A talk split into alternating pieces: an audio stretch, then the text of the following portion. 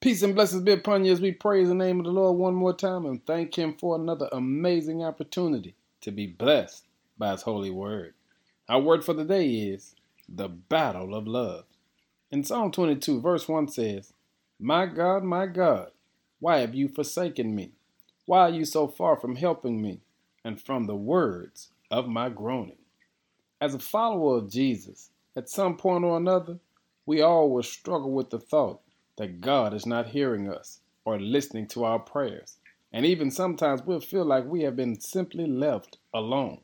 The truth is, these are thoughts that are all lies against who Jesus is in order to weaken our faith in Him and to steal our peace.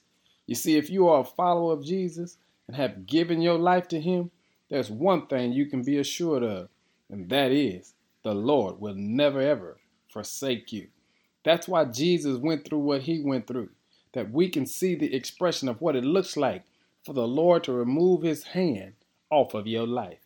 Jesus paid the price that we could not pay. Meanwhile, for three days, hell rejoiced. And we all know how that story ended. Jesus walked out of that grave in glory with all power in his hands and victory. And what darkness meant to destroy, Jesus died to redeem.